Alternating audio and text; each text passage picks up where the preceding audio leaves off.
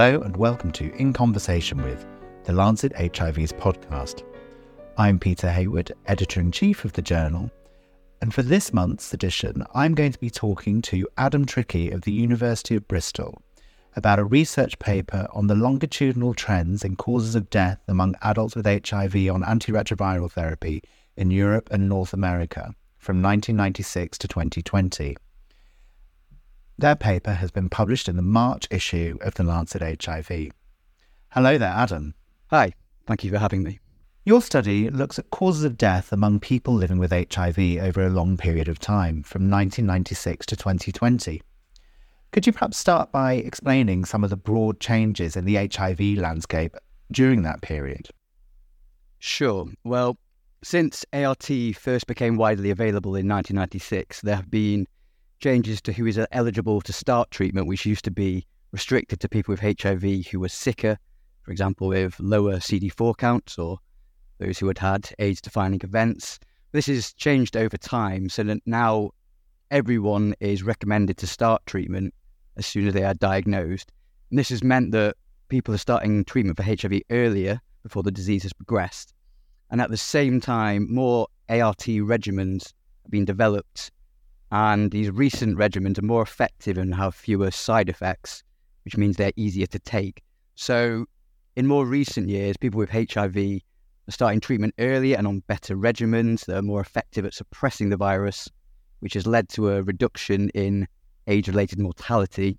So, people with HIV are more likely to live longer and die of causes uh, commonly seen among people without HIV, such as cardiovascular mortality.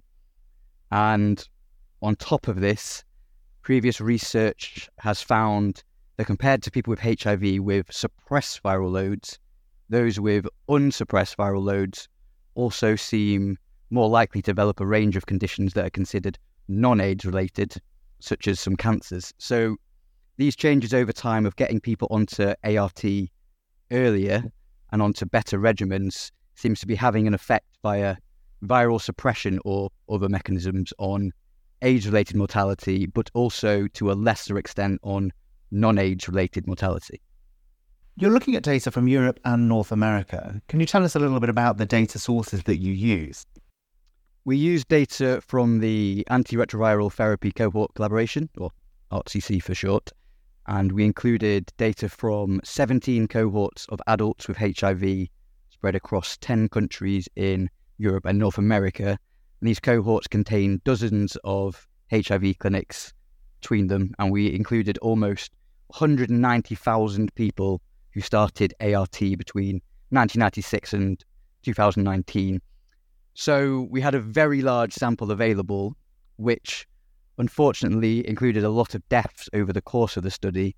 But this meant we were able to look at trends for lots of different types of non AIDS related mortality that other studies haven't so far been able to look at. What causes of death did you investigate, and why did you choose these categories? So that we had enough um, statistical power to investigate these trends over time, we chose categories formed of the most common causes of death among the people in the study, which included mortality from AIDS, but also non AIDS causes such as substance use, respiratory related mortality, and non AIDS cancers, for example. The previous studies have found that sometimes HIV is included as a reason on death certificates of people with HIV, even if it was unrelated to how they died. So, to try to reduce the misclassification of causes of death, we were following um, what is known as the coding causes of death in HIV protocol, where clinicians systematically reviewed death certificate um, data as well as other information taken around the time of death, such as CD4 counts or um, recent uh, AIDS events. And can you tell us about your key findings? So, we looked at changes in mortality between 1996 and 2020. This is both for the overall population in the study and then subgroups as well. So we did this for overall mortality and different causes of death.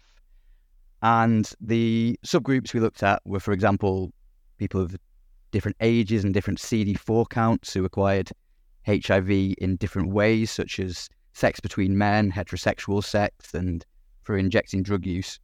And we found that all cause mortality decreased over time for the total sample and also for most types of mortality, particularly for AIDS related mortality, but also mortality related to cardiovascular causes, non AIDS infections, non AIDS cancers, suicides, and liver related mortality. And when we looked at the different subgroups of people with HIV, we found that overall mortality dropped for each group except for women who acquired HIV for injecting drug use. And of the groups that did see decreases in overall mortality, men who acquired HIV through injecting drug use had the smallest decrease. So it seems that the large decreases in mortality seen for other groups are not being seen for people who acquired HIV through injecting drug use, whether that's women or men. Do you have any thoughts about why people who acquired HIV through injection drug use are not seeing the same changes as people in other groups? So, we, when including everybody, um, not just people who acquired HIV through injecting drug use, we saw decreases in deaths related to substance use in Europe, but increases in North America. And we think this is driven by the opioid crisis in the USA and Canada, where there's been large increases in the use of prescription and then non prescription opioids, and lots of highly potent opioids such as fentanyl becoming available. And the WHO estimates that between, um, well, in the, in the last decade, overdose mortality due to synthetic opioids increased by over 1,000% in the US. And whilst not all the opioids um, are injected, so some, some are taken orally, people who acquired HIV for injecting drug use, if they're still injecting, are especially at risk of overdose from opioids. And this massive rise in opioid related mortality has not yet been seen in the overall population in Europe, thankfully, um, which potentially explains this difference in our study. And what might be the reasons for the differences between men and women? That's difficult. We'd need to look into that in um, more detail. But I've so whilst people who acquire HIV through injecting drug use tend to be quite marginalised within society, and there's extra barriers to accessing healthcare, such as stigma, and then substance use issues themselves make adhering to HIV treatment more difficult. But within this, so obviously, as an overall group that is marginalised, I think women are particularly marginalised within this. Um, so overall, I think the percentage of people who inject drugs who are men in pretty much every country in the world, um, sorry, is above fifty percent. Women who end up injecting drug use tend to be particularly marginalised, even more so than the men. This study is one of several that you have worked on looking at life expectancy and mortality in people with HIV. What do you think your work as a whole says about prospects for, pe- for people living with HIV in the 2020s? People with HIV are still developing comorbidities such as non AIDS cancers at younger ages than people without HIV, and potentially due to being exposed to more inflammation. So, this is an area for concern and means need to be higher rates of screening and treatment of these conditions um, than seen in the general population. But overall, since ART became available in the mid 90s, mortality rates, and particularly AIDS related mortality, have fallen hugely. And life expectancy for people with HIV has risen dramatically. And for those on stable ART with high CD4s, this life expectancy seems to be getting close to that of people without HIV, which really undermines the importance of um, you know, adhering to ART. I'd say, so whilst most previous studies I've been involved with, such as those on um, life expectancy and mortality trends, have been people with HIV in Europe and North America, other research that shows the sort of the general trend of these results, which are overall very positive, can also be seen in other regions. Thank you so much, Adam. Thank you for having me.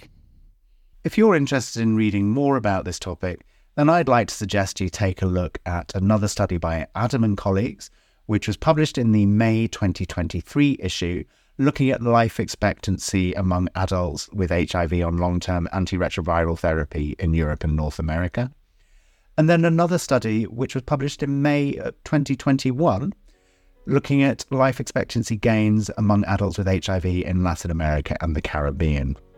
I hope you've enjoyed this edition of the Lancet HIV's podcast, and I hope you'll join us next month when we continue the conversation.